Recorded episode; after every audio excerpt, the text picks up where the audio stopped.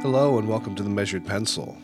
I'm Stephen Murray, and I'm here with Wes Nelson for another bonus episode. Bonus. Wes is holding a pencil that is the counterpoint to a graduation gift that I got when I graduated from high school. The, Ooh, the pen is a forest green cross solo. it's beautiful. It's from the mid 90s. It was probably being phased out by the time I got it. It's a beautiful pen. I use it to sign checks primarily.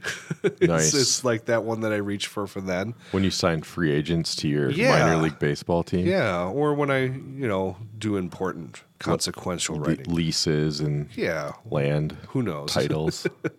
when I sign contracts. Yeah. I don't know. I, it makes me feel like a bigwig. I was on eBay looking for interesting and weird pencils that come in groupings that we can maybe loop into episodes of the show. And I found the mechanical pencil equivalent of this. Ooh, So now I have a set. This is kind of a really weird setup to this. Yeah. what do you think about this, Wes? it's gorgeous. The color combination with the forest green, hunter green. I, I don't know. It's it's a beautiful, rich, deep, dark green that reminds me of a Tolkien esque forest that I want to just go get lost inside of. The gold accents on the cap, the midsection, and the clip um, just contrast beautifully. It's long. It's got nice heft to it. It's got some credibility to it for some reason. I want to say the mechanism is interesting. It's I- bonkers. It's it's weird. I didn't want to say it, but it's, it's weird. bonkers. It's a twist to advance lead. It's also a twist to, but you have to push it back in. So it does retract, which is cool. And then when it's retract, it just looks like a swanky pencil or pen. But then, yeah, you, you I don't know. It looks like it's a, it's like lying in wait. It's gonna trick you. It's like a low stakes prank where you think it's a pen, but it's a pencil. Hooray. I don't know. It feels good in the hand. It's got nice thickness. This is this is cool, man.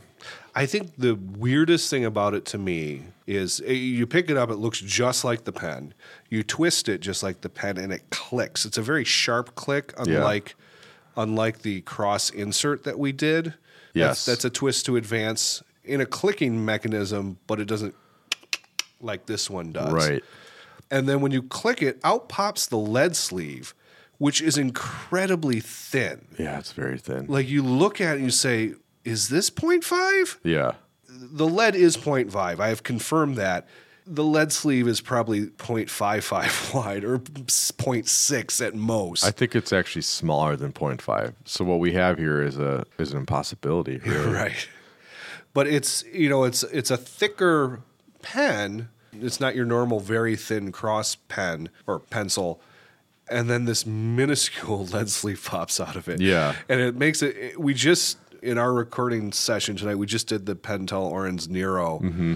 and it's an optical illusion. This looks as skinny as that. It's Yep. not at all, but it looks that way just because of the proportions of all this. Yeah. Yeah, it was it was a cool find. I'm glad I got it. We'll make a YouTube video so you can see what we're talking about. We just wanted to share something a little different. Yeah, it does it does look what's the word? Incongruous. Oh, there's the the eraser. I was going to ask about that. Racer got all jammed up in the cap. You said it had an eraser, has but I an couldn't eraser, find there it. it is. So you have to take off the the top cap and then pull that out. Yeah, Okay. that racer's really hard. Is it broken? Did I break it when I was Nope. messing with it? Nope, I just hadn't pulled it out. That's really loose. It's really th- oh, I yeah. don't like that. There's probably a way to fix that, or not. This was this was an eBay find. This was an eBay find. I got it with three other things for a modest price. Nice. And I had to get it because now I have a set. and it will sit next to the other pencil in my collection.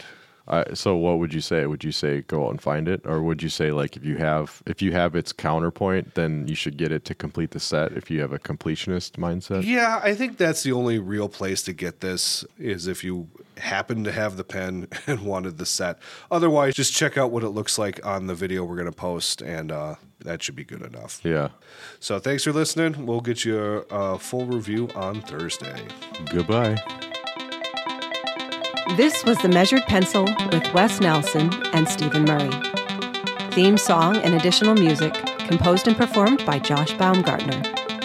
Additional production support by Two Desk Productions.